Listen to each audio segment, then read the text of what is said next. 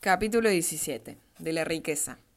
El dinero es probablemente una cosa maldita, pero toda nuestra civilización ¿no proviene acaso de una concepción moral basada en el mal? Sin el pecado original no habría religión. Precisamente por el hecho de ser una cosa maldita, el dinero se tiene que despilfarrar. Juzgo a las personas por la forma en que gastan su dinero. Quiero decir esto a las mujeres. No os caséis nunca con un hombre tacaño. Realmente el entusiasmo no es tan necesario para ganar dinero como para gastarlo. El dinero ganado solo es una prueba material de que hemos actuado de forma acertada. Si un negocio o un vestido no aporta ninguna ganancia es porque se han hecho mal. La riqueza no consiste en acumular, sino en todo lo contrario, sirve para liberarnos. Es el lo he tenido todo y ese todo no es nada del emperador filósofo al igual que la auténtica cultura, que consiste en echar por la borda un cierto número de cosas, al igual que la moda, donde generalmente se empieza por una cosa demasiado bella para llegar a lo sencillo. Volveré yo al hablar de la moda, solo diré de pasada que se puede ser elegante sin dinero.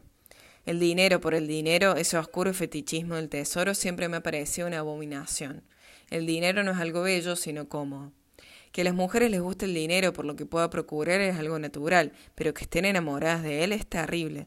Qué feo hace que una chica bonita se ponga a hablar de contratos, rentas, seguro de vidas o inversiones a plazo fijo. Yo soy esa clase de mujeres idiotas que solo piensan en su trabajo, y una vez acabado el trabajo, en las echadoras de cartas, en las historias de los demás, en lo que ha pasado durante el día, en estupideces. La única cosa que realmente me gusta gastar es mi fuerza. Emplearía de buena gana toda mi fuerza para convencer y dar. Un poco más adelante les diré, que la moda es un don que la modista concede, a su época. Me gusta mucho más dar que recibir, no solo en el trabajo, sino también en el amor y en la amistad. He despilfarrado muchos, millones. Los hombres más ricos con quienes he tratado son los que más caros me han salido.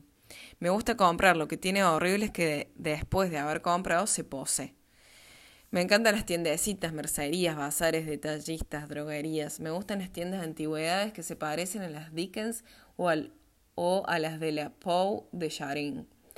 Cuando llego a una ciudad intento evitar la tienda bonita, llena de esos objetos inútiles que creé hace 10 años.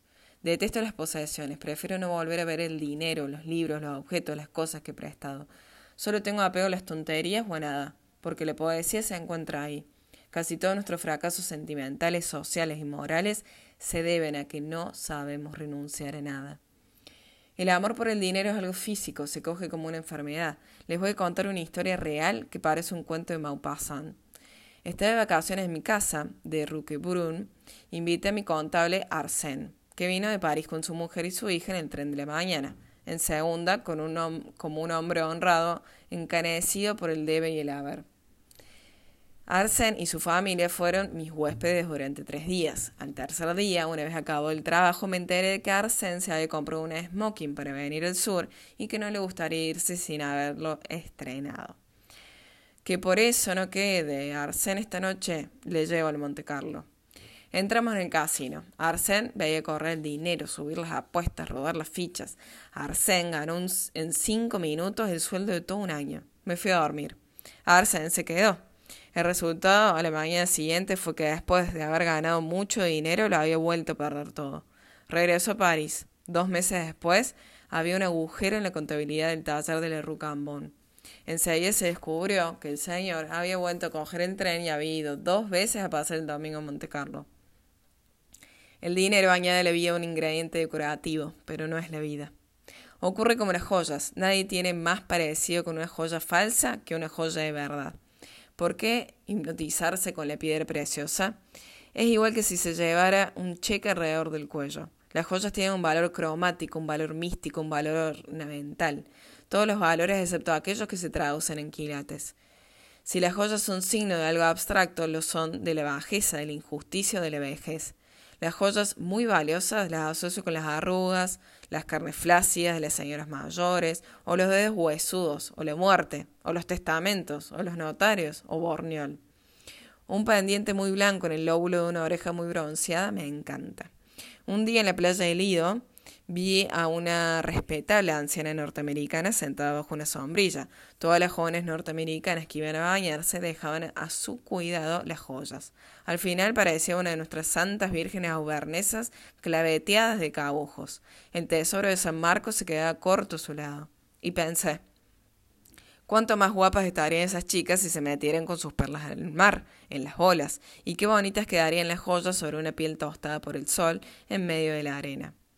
Me deja fascinada la mirada fija, llena de codicia y controladora de las mujeres que admiraban la diadema o las pulseras de otra mujer cuando llega a una fiesta. Me encanta, me encanta prestar mis joyas, de la misma manera que prestaría un chal o un par de medias.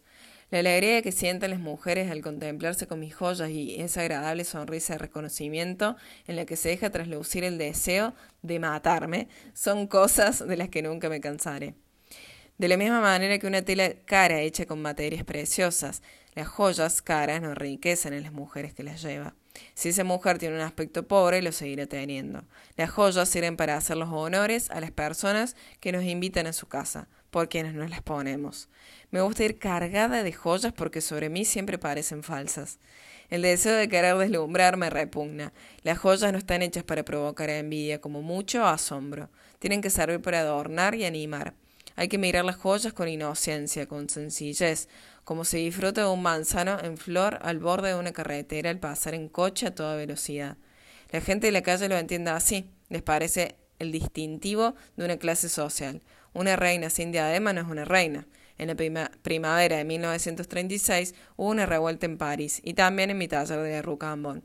Decidí ir a hablar con los rebeldes. Señorita, quítese las joyas, me dijo Angel, muy asustada.